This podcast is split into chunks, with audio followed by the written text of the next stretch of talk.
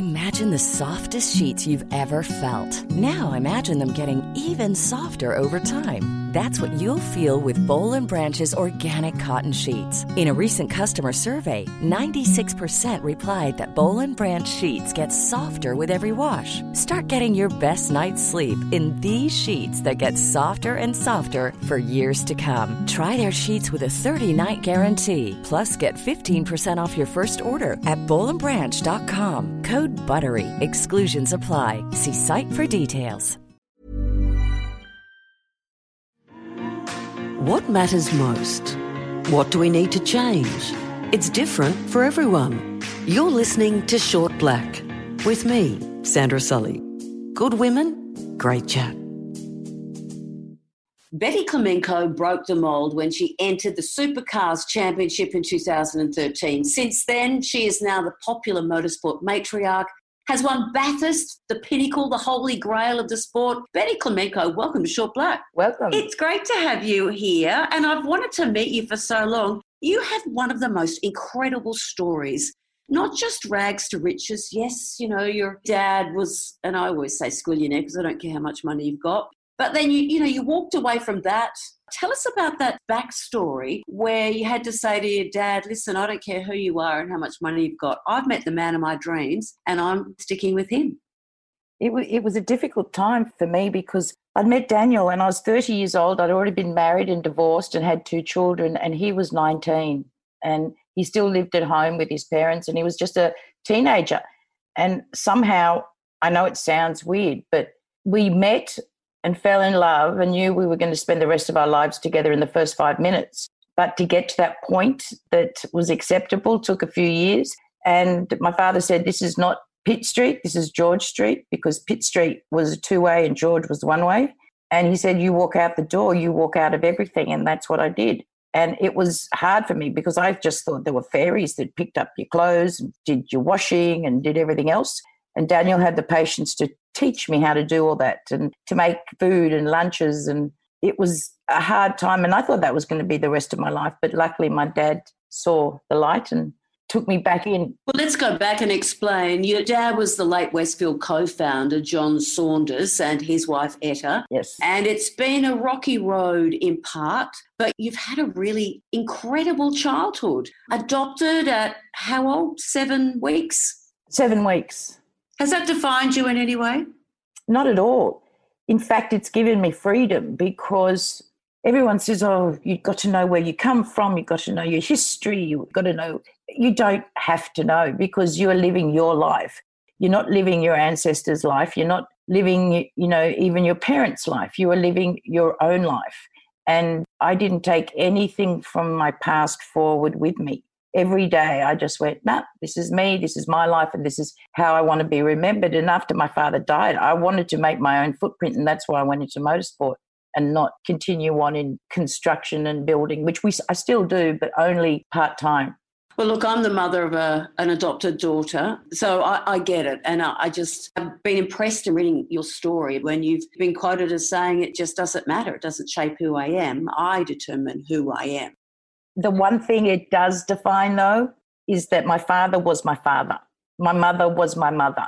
And this is two things that when people talk, oh, adopted, I don't, I don't use that word. It's like saying you don't need to tell someone that you're black or white or purple. So you don't need to tell someone that you're adopted. So as far as I'm concerned, they're my parents, and that's how I like to call them.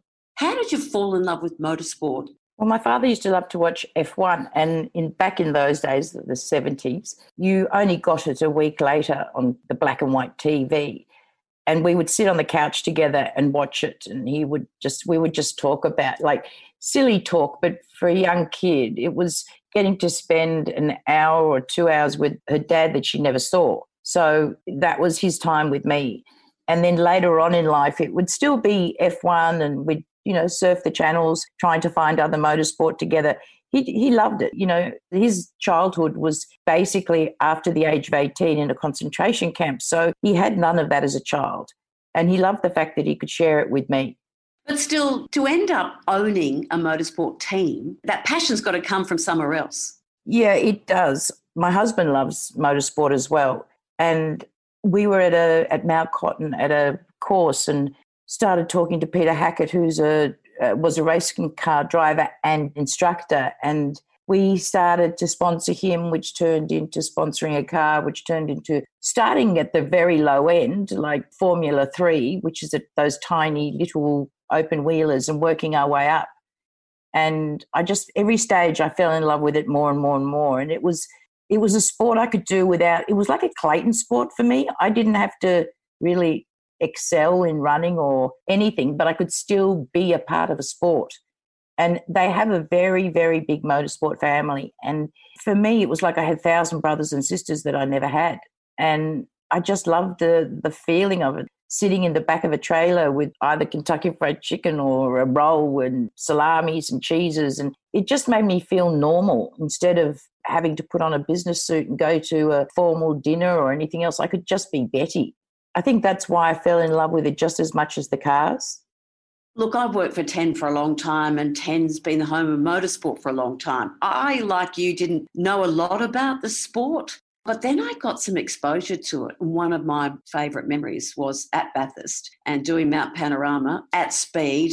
And I think it was like 260 Ks down Conrod Straight. And I just kept giving the driver the thumbs up. It was Neil Crompton. I was beside myself. And I witnessed firsthand the skill of those drivers. And I, I just appreciated it on a whole other level. And I think for those that don't understand motorsport, they don't see the skill set in the sport. All they hear is the noise. Do you reckon that's true? I reckon that's very true. I mean, it's very well known. My first venture to Bathurst was waking up in the back of someone's ute, went to sleep in Double Bay and woke up at Bathurst. But later on in life, before we joined V8s, I didn't even know the series. Daniel would watch it and I'd walk past going, oh, yeah, those V8s, because I was into GT cars. And uh, I kept watching it, watching it. And then one day I just, it snapped and I went, oh my God, let's get into this. Let's do this. And um, that started and it was love at first sight. I mean, the GT, GTs didn't go out the window. We still kept on doing the GTs. But all of a sudden I just, I found it's like finding your soulmate in a car. And I loved, I just loved everything about the V8s. So then you went on to be the team owner and director of Erebus Motorsport. Mm-hmm. How did you arrive at the name Erebus? well, a lot of teams, especially when I started, was always named after the owner, and like Brad Jones Racing or Dick Johnson Racing. And I just didn't want Betty Klimenko Racing. It just didn't sound racy. and I was, we'd had named my GT team and I thought, nah, that name can't be taken through to V8. And that was um, Rocking Angel. And I thought, nah, Rocking Angel's just not a V8 team. And we were still in the GTs, and my son and I were in the kitchen. I said, what's a good, because I name all my cars, and at that time I was naming them after Greek gods. So he said, what about Erebus? And I went, okay, what is Erebus? And he goes, well, Erebus was the Greek god of darkness. I said, well, no, everyone will think, you know, that I'm a devil worshipper. and he goes, not that kind of darkness. He said, is when there was nothing, there was a void. And then his daughter came in and filled the void with light and life and everything else. I said, okay, that sounds good. So off we trottled and we registered Erebus and everything was going fine. Then one day my son comes up and says to me, Did you read the bottom of the Wikipedia? And I go, No. He goes, Well, they changed Erebus's name. I said, Now you tell me? and he goes, Yeah, they changed it to Hades. And I went, Oh my God. So when we had the car nine and then changed the other car to 99, the chaplain comes up and says to me, Just make sure you don't end up on the roof side by side. And I just didn't even understand what he was saying. And as I walked away, I went, oh, that would make 666. So, but no, for me, it meant that there was a void. For women, for the Mercedes that I was bringing into V8, it was a void that needed to be filled. And it was a void in me that I needed to fill. And it just kind of just all fell together. When it comes to motorsport, Betty, I mean, there's no question you're a bit of a standout. You're a standout because of who you are, the way you run your business, and the way you look tattoos, black boots, bleached hair. Was that deliberate or is it just kind of evolved? No, that's been me my whole life. My whole life I've looked like that. There was nothing different. You can go back years and have a look at the things I wore if I wasn't at work. The minute I got home from work, I was more goth when I was growing up. And the goth kind of eased into what I am now. You open all my cupboards, it's black, white, grey. That's it. I've never worn colour. Colour just looks wrong on me for some reason. I've worn blue at my son's wedding, but that's about it. I've always been like that. I love tutus. I think tutus are brilliant. Doesn't matter what age you are, you can get away with a tutu. Have you worn a tutu to the track? I've worn a tutu at the top of the mountain. I do it every year. They're now become a thing that on the Saturday I put on a tutu and I usually cover once I covered it in uh, Hungry Jack wrappers and then I covered it in Penrite bottles and every year I pick a different sponsor and cover it in, in their thing. But I wear a tutu and I go up the top of the mountain with my husband and we walk around for about two hours. And I've got all my little friends up there I see every year, whether they're Ford or Holden, and we all have a great time. And they treat me like a person, not like a Holden or a Ford. I think Erebus itself is very neutral. We do have Holden cars, but it's always, oh, if my team doesn't win, we want Erebus to win. They don't really put us into any mold. Do you care which engine you've got, whether it's Ford or Holden, or No. how do you make that decision? we made the decision to go from AMG to Holden because my father was very good friends with Sir Frederick Sutton. And I just thought, well, and Ford back then was only a few teams. So I went with the majority. But now it's just the badge that's at the front of your car. I mean, I had a fight with Holden. And you build a lot of the cars yourself, don't you? So, you know, so much of it is really Erebus. Oh, yeah, everything is. Yeah, it's just the engine we lease from another team and uh, we do the, the rest of it. A lot of the parts in V8 cars are controlled, so you have no choice. There are a few things you build yourself, and everything else is controlled. So it's the little character that you give your car that makes it better than the one next door. And it doesn't matter now whether it's Ford or Holden. I changed my badge for a year. I had an E at the front because I was angry at Holden. I know it sounds it sounds very childish, but No, I've heard you don't want to get Betty angry. But look, team owner, director Betty Klimenko, the only female owner in a enormously misogynistic machismo sport. Is gender ever an issue for you, or was it ever when you started? Is it now? it was, but not for me. It was for the men because they didn't know what to do. How so? They didn't know how to treat me. I, I, I was fine. I've been dealing with men my whole life. I had three sons, and uh, everything around me was male, so it made no difference to me. I don't let a word like gender or glass ceilings get in my way because it's just words. You know, you stomp through it, look like you own it, and you do.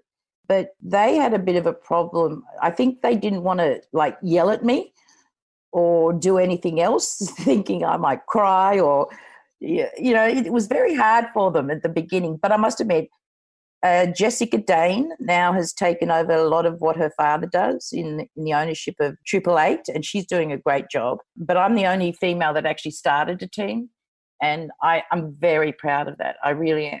It was a hard thing to do. You're the only female owner that's ever won Bathurst. Yes. And that is the holy grail. Yes. I won Bathurst twice, once in the GTs as well in the 12 hour. I'm very, very proud of what I've done. And I'm proud of the people around me who were there at the time because it's always, you always have different crew. You know, our crew is what keeps us together. And it's, we always end up with the oddballs.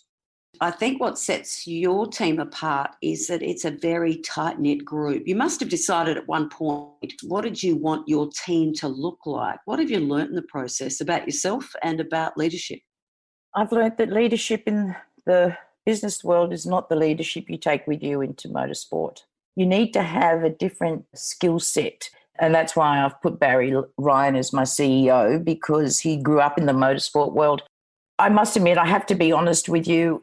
When I went to Holden, I thought, you know what, I'm getting older, I've got grandchildren, and I live in a different state to the team. I don't want to spend my whole day on the phone or on the computer now. I want to take a few steps back. So the leadership belongs to Barry with my benevolent dictator seal of approval.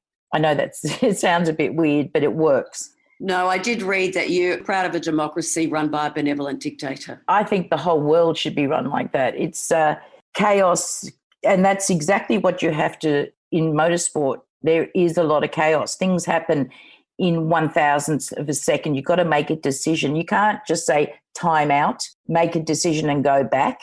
It doesn't work like that. And you've got a boy's life or man's life in your hands. And you need to make a good decision. You've got to make it right the first time. If you don't, it's the end of your race. Clearly, though, as a woman in a male dominated industry like motorsport, you've got a female mechanic. Has that been part of a deliberate strategy to make sure there's a more level playing field? Not at all.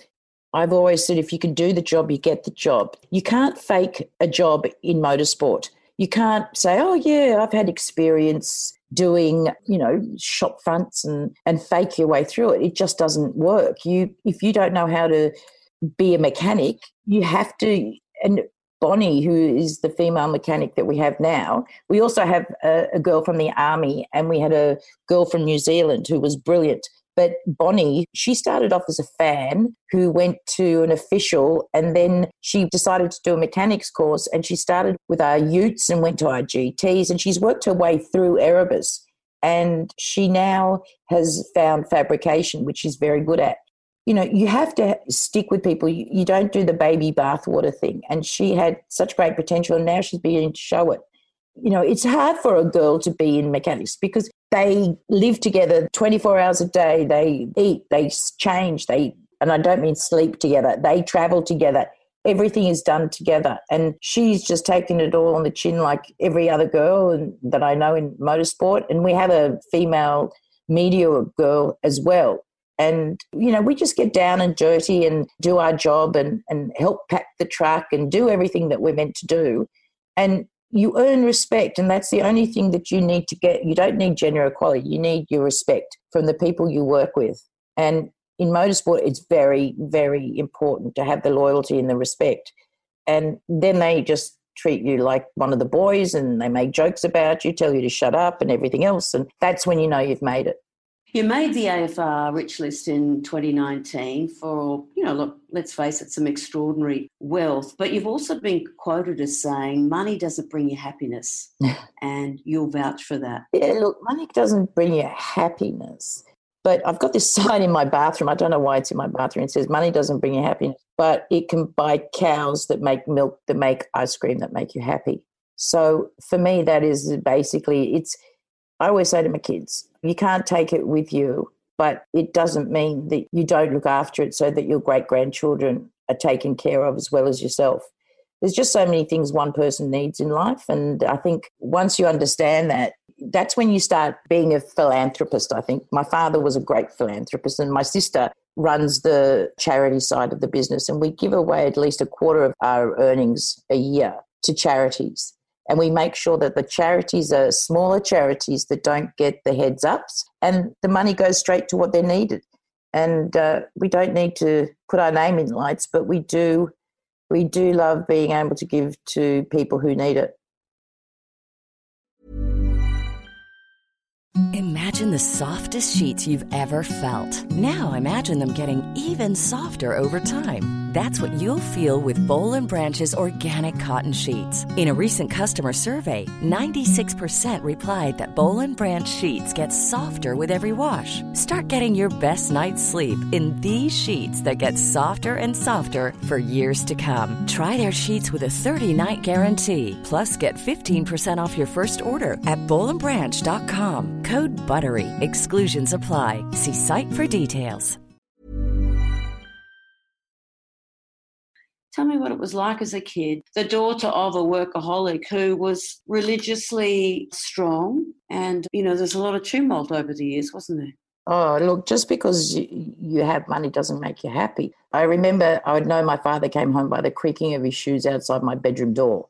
And then in the morning, he was gone. And he, he took my mother's death very, very badly. And he just immersed himself in his work. But there were fun times. I mean, my father was crazy as well he loved to go to the Hydro Majestic, which is very old for holidays, and uh, fancy hotel in the Blue Mountains. Yes, he um, would put on fancy dress, and you know he'd stick ice cubes down your back, and he would do really. We've ended up in the most stupid and most funny situations during holidays, and I think they're kind of made up for it, but you can't make up for losing time and you know, I'm lucky the last couple of years of his life, I got to spend a lot of time with him and I did sit down and talk to him and I, I did tell him what hurt me, what didn't hurt me. And we came to a really good place. And as far as I was concerned, that was where we needed to be to say goodbye. Look, I'm going through a hard time with my dad is really unwell, and yeah, you don't want to leave anything unsaid, do you? No, you don't. And it might be hard to hear. My dad's been gone now for 21 years. And the one thing I did that I'm so glad I did, I don't even know why I did it, was the night before he died. I gave him eight kisses on his head, on his forehead. And he said, Why did you do that? And I said, Because eight kisses is enough for me to remember what your forehead feels like. And he just laughed and he got sicker, but the he, he even made jokes while he was dying. I mean, at one point we are all sitting around his bed and he was very, very quiet. And I thought, I looked at my sister like, do I take his pulse or, you know, he, he was white. And then out of the blue, he just says, can we change the subject? And he, he started laughing. And I said, don't do that again. He goes, I like to hear you laugh. And uh, it was the next day that he passed away very early in the morning. But uh, when you laugh, you remember something. You, you remember good things. You remember laughing. The sound of someone's laugh. I don't want to dwell on it, but it, there was a significant split between you and your dad for a number of years, wasn't there? There was, but you got to also because he said that he would never, he wouldn't talk to me because I married Daniel, but he rang every day, and his secretary would ring, and she said, Your father's on the line. And then I'd hear a click. And I would sit there for an hour telling him what the kids have done, what I've done. He would never say a word. And then he just, when, he's, when he was ready, he used to put the phone down. Wow. So he never actually spoke to me, but he listened to me. And uh, when I had my third son, I was in hospital and he walked in. He didn't talk to me. He looked at my son, who was very, very he was over 12 pounds and 25 inches or whatever it was. And he says, nice boy, and walked out. And after that, we got back together again. How many years did that go on for? About four years, three or four years, but it was a long three or four years. But you know what? We ended up in a better place because he used to say jump, I'd say how high. And after that, he'd say jump, and I'd say, hang on a minute, there's someone before you. You know, I was much more relaxed with him after it. After I realized that I could live and I was actually good at living, and I, you know, I could clean and I could cook and I could get a job and I, I could catch a bus and I could I could do all those things that I never did. He didn't just cut you off emotionally, he cut you off financially too. Oh yeah, everything. I went from being very wealthy to living off $19,000 gross a year. That was my husband's pay because I had two little children and I was pregnant with the, with my third child after we got married. And um, you you would be surprised what you can do as a person I mean, I ended up cleaning, I ended up chefing, I ended up standing in the kitchen for a function, washing pots one night, thinking to my, just laughing because here I am, who I grew up and who I was, but I'm washing pots and pans at an RSL. But I was making money. You weren't angry with him? No. Even though he rang every day? No, no, I wasn't angry. I learned very early on that anger gets you absolutely nowhere. How did you learn that, Betty? Well, I was five when my mother started getting sick and she had cancer. And she spent a lot of time overseas because we didn't have the treatments that we have now. And she was in Switzerland and she would be in Switzerland a lot with my father as I didn't see them. And we would be left with housekeepers who weren't really the best of housekeepers. And sometimes they'd leave me, who was like seven years old, and my brother was three, alone for a weekend. And, you know, there was a lot of mummy dearest in there, but look, everyone goes through their own journey as a child, but mine was hard. And I think I needed all of that to bring me to who I am today. And my mother's sickness made me angry, but she came home and she she actually said to me one day, don't be angry because that's that doesn't take cancer away. It doesn't take sickness away. It just feeds it. It'll feed it. By then she'd lived with pain for a lot of years. And um, i think two days later she committed suicide. I didn't know she committed suicide till i was in my late 30s which i found out from my father. But her words about the only words i remember her voice saying in my head which was 50 years ago and that's kind of taken me through. I get angry like everyone else. Of course, I get angry, but after a day or two, it's under the bridge, it's gone. And I just don't talk to people again. I'm very hard like that. I wipe them out of my life. But your dad wiped you because you married Daniel mm-hmm. and he wasn't of the right religious faith. Well, it was also the nationality and the age and Meanwhile, he'd married a woman 25 years his junior, who was only 10 years older than me. So it was okay if you're a man. This is very sexist, but if you're a man, it was okay to marry someone, you know, 25 years younger. But if you're a woman, you couldn't marry someone who was 10 years younger. Look, it was what it was. And he, I asked him once, I said to him, why are you harder on me than you are on other people that have done things 10 times as worse? And he goes, because I love you and it hurts more. And that answer was enough for me. And I said, you just got to respect the fact that I'm in love with someone and that it's not a, a phase that is going to end. There's nothing you can do that is going to make this end.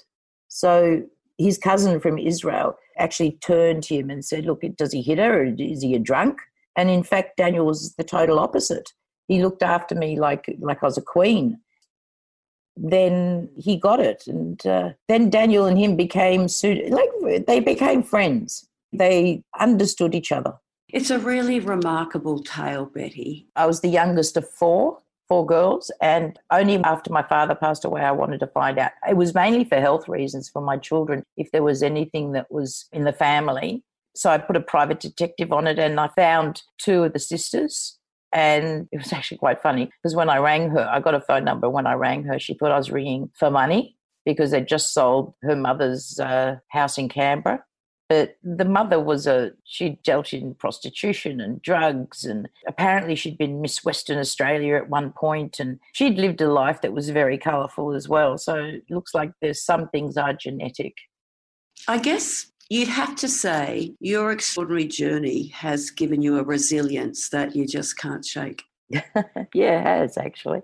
It has. I block a lot of stuff away because I don't think it's relevant, but sometimes you just got to stand on the balcony and scream and get that out of you. You know, the more you hold in, the worse it is. You got your first tattoo when you were 47. Do you hate the fact that, you know, you're a book judged by your cover and not the package inside? oh, no, not at all. It makes life more interesting. You know, I got into a lift in Double Bay and there was an old woman in there and it was really hot in the lift. So I took my jacket off and she saw all the tattoos and she jumped and she tried to get into the corner of the lift. And I just looked at her. I said, So I put the jacket on and you're happy. I take the jacket off and you think I'm going to kill you. I said, Do you want me to put the jacket back on? And she just stared at me. And I just laughed. I thought it was funny.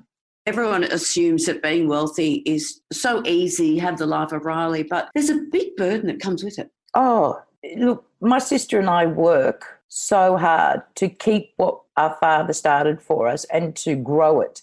And it's not easy. You have to commit your life to this.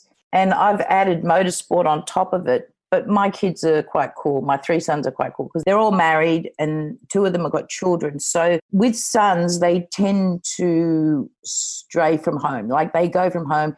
And if you look at every marriage in the world, it's always what the wife wants. So the wife always wins out. Yeah, they go to her place for this, or they, you know, it's always directed that way, which is fine by me my sons come and they we cook something together or we Skype because one of them lives in Orlando and I think you have to find out what's right for you.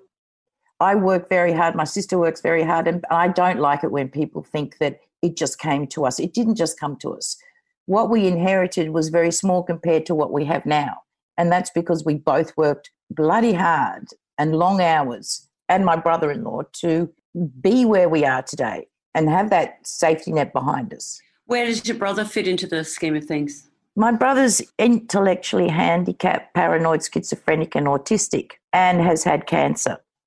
But he, you know what? This boy is amazing. He gets through everything with a smile. And the cancer was the bad, and this was something that grew out of his head. It was like he was wearing a pom pom on his head and it was huge. And he just went into that surgery knowing he was going to come out and he didn't stress it and he's had radiation and all he wanted to do was ring the bell at the end of it. So I've looked after my brother since he was born. And after my mother died, I looked after him for many, many, many years.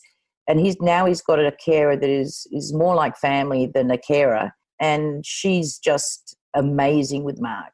She actually comes to the track with us sometimes to the races just to have a bit of a breather. But he's, you know what, he's the cross you bear, but you smile when you bear it. And he's just Mark, you know, he's just, he's my brother Mark, and he, he brings me down to earth. You pat me on the shoulder and go, Do you like me, Betty? Do you remember Dr. Smith from Lost in Space? And we have the most ridiculous conversations, but it brings me back down and I love it.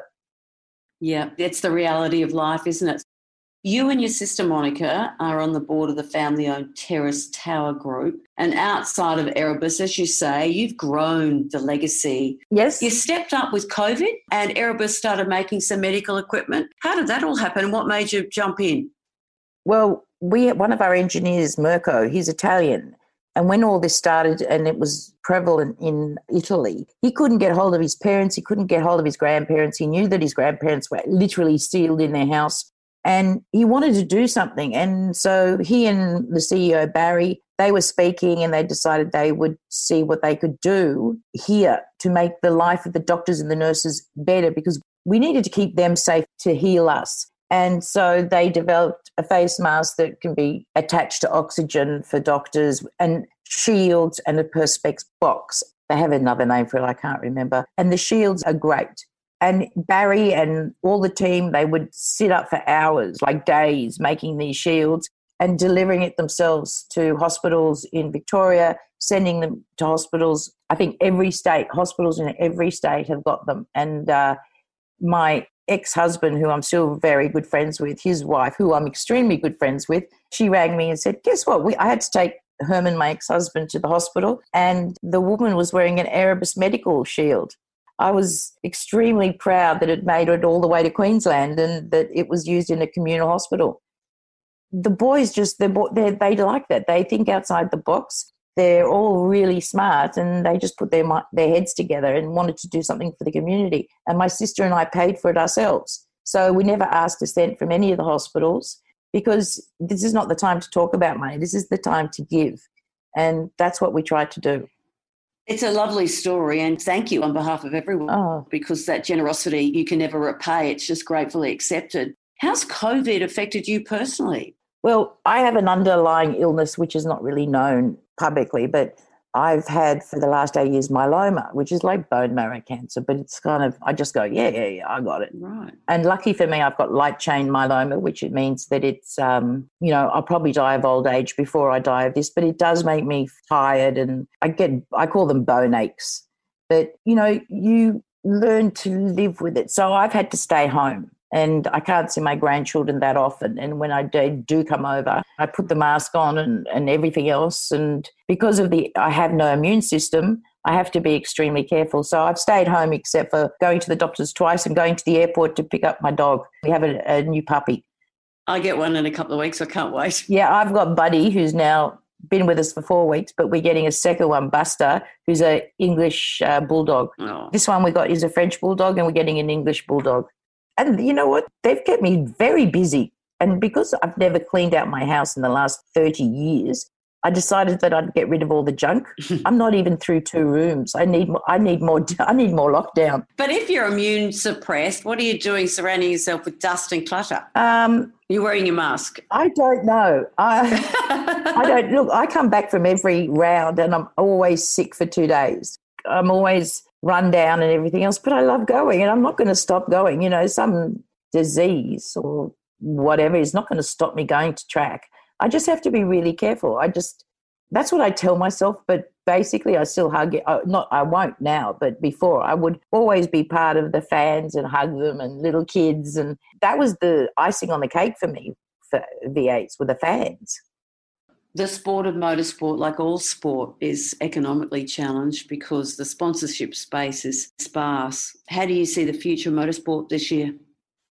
I think that we need to go back to the basics of racing. You know, we're an entertainment category. People go there, be, well, when I first started, people went there because V8s were expensive to run and they loved the racing and they loved the grime and the, the cars and the noise and the, the hitting and the shoving and the everything else that's motorsport related. And I think that we have to come back to our roots. I'm not saying that the engines and everything go backwards. I'm saying our mentality. And it's more about the fans than it is about the corporate side. And we're not F1. We have to remember where we are, who we are, and who we race for. And I think once we do that, we will survive. V8s will always survive because guys love their cars. And now a lot of women like it too. And you see the new generations coming through, and that's a lovely thing to see.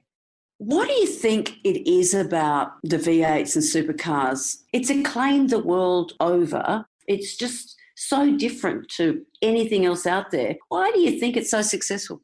Well, you can see in the E series that supercars have been running for the last couple of weeks that That's awesome. I have to say, it is awesome. F1 drivers wanting to be in there, NASCAR drivers wanting to be in there, Indy drivers. V8s, well, I can't say V8s. I always get into trouble from supercars, but I still call it V8s. They are such a breed that it's its own world. And unless you know, it's it's really hard to actually put into words, but it's something that is primordial, really. It's, uh, you know, everyone goes there, and within half the way through the first race, everyone's on their feet, everyone's screaming, everyone's calling every other driver names, and it just brings out the rawness in people, and it, people love it, and they love to see it, they love to hear it, they love the noise, and the fact that they can watch it from home is great you know, we probably won't have fans for the first couple of months, but just the fact that they're back on and the E series was great. I, I must admit, in the beginning, I was a little dubious, but after about one or two races, I actually forgot that I wasn't on a real track. It was only every so often that you saw the crowd with their arm up doing a pretend wave that you went, oh, yeah, it's not real. And I have to say, I think the crashes are more spectacular, and knowing no one's getting hurt is actually quite a relief. And knowing I don't have to pay for it. Because people forget. People forget how much it costs to have a crash. Yeah. Besides, uh, we have a seat in our car, which is a, it started off as a GT seat, but it's the safest seat in the world for drivers. It's a capsule. And it, I know that my drivers are going to be fine. So if I sound a little more on the financial side, it's just because I know my drivers will be fine. Oh, I get it. And look, I think just about every sport during this COVID lockdown is feeling threatened and unsure about the future. And yet, motorsport have developed this e series that's just taken off. People love it. And it may well end up being something that you do hand in glove. It may be a value add to the sport and the experience. Oh, I think they'll keep it going. I think they'll probably stop for a while till we get back on track because it's very hard to get back on track in the middle of a season. So we've we have to reset the cars everything has to be redone. So once we get that back on, I think that they will go back and have this as a continual thing because, you know, it seems to be loved the whole world round. And I must admit, I look forward to Wednesday night we get the popcorn out and we sit there because I have this tendency if I watch motorsport from home, which I've had to do a bit, I throw popcorn at the television when I get angry. So instead of Barry, my CEO, has a tendency to swear and carry on and, and scream at the top of his lungs, I throw popcorn. my husband actually bought me a Hoover not a Dyson, but a Hoover to hoover up the popcorn after every race. people look at motor sport and go, well, it's self isolating. It's a driver in a car. You can't get more self isolated than that. So drivers are safe. Crew just have to be very careful. And I think we'll slowly get back up to where we were. What's the goal for Erebus? What's your dream? Well, we've just started the Erebus Garage, which is Barry, again, Barry's little dream child, where we're doing custom jobs on cars and uh, fixing cars, you know, just normal people's cars who want special things done to it. It's called the Erebus Garage. Barry said, Would you mind if we did? I said, Barry, well, don't even ask me, just go and do it. And we've already got bookings coming out of our ears. Our crew does know what they're doing when it comes to cars. Well, there's clearly a gap in the market as well. Oh, clearly. You have to diversify now because sponsors are sponsors don't even account for half of your uh, amount that you have to pay every year to, to race because it's around for two cars you can be looking just above an average team for two cars you can be looking around between 8 and 10 million. Sponsors get you to about four or five and then you just got to find the rest. And uh, this is a good way to do it. Not that i hope it brings me in four or five million but uh, you have to be in a position to know that there are sometimes you've got to put your hand in your own pocket your story, there's so many amazing chapters, Betty. Everyone says I should write a book. I have stories about Frank Sinatra. I've got stories about Tom Jones. I mean, I'm one of these people, you throw them in the air and they land in the most interesting situations because they just don't look around themselves. I asked Steve Waugh what he did for a living. That's only because I'm so short I couldn't see his face. He was just a man standing next to me. Tell us the Frank Sinatra story. Um, my father, they built Westfield, and next door they built the Boulevard Hotel. And my late ex stepmother and I were standing in the lobby of the Boulevard waiting for my father. And she was a very tall, very imposing woman. And she she looked like uh, Sophia Loren, but in a, a, different way. And at that time it was platform shoes. So I was, had my platforms on. I had the long blonde hair, and it was in the 70s. The next thing I know, these two men grab us and throw us in the lift, and Clara's yelling at the top of her voice, Do you know who my husband is? And we're going to ring the police and blah, blah, blah. Anyway, they dragged us up and threw us in a room, and there's Frank Sinatra. And Frank stood up and said, You idiots, do they look like two prostitutes? They thought the guys had come down thought we were prostitutes. They were told there was one dark head and one blonde. And they took us into his suite and then Clara started to scream, and he goes, I am so sorry, I'm so sorry. So he signed me a, an autograph that said, From one blue eyes to another, I am so sorry. Just things like that just happen. Well, Betty Klimenko, you are a trailblazer, a mm-hmm. superstar in the world of motorsport. But I just think your messaging, what you stand for, your strength of character, and the messages that you not just give to your family, but everyone in motorsport and Australian women is so powerful. Thank you so much for spending some time with us here at Short Black. We really appreciate it. Oh, it was an absolute pleasure. Enjoyed it. You have been listening to Short Black, a 10 News First podcast for 10 Speaks. To make sure you don't miss any of our great chats, subscribe in your favourite podcast app. 10 Speaks' latest podcast, 10 News First Person, will bring you amazing stories from all over the country. Stories that matter from journalists with passion. I'm Narelda Jacobs, and I'm proud to present these stories to you. You can find 10 News First Person on the 10 Speaks page, on 10 Play, or wherever you listen to podcasts.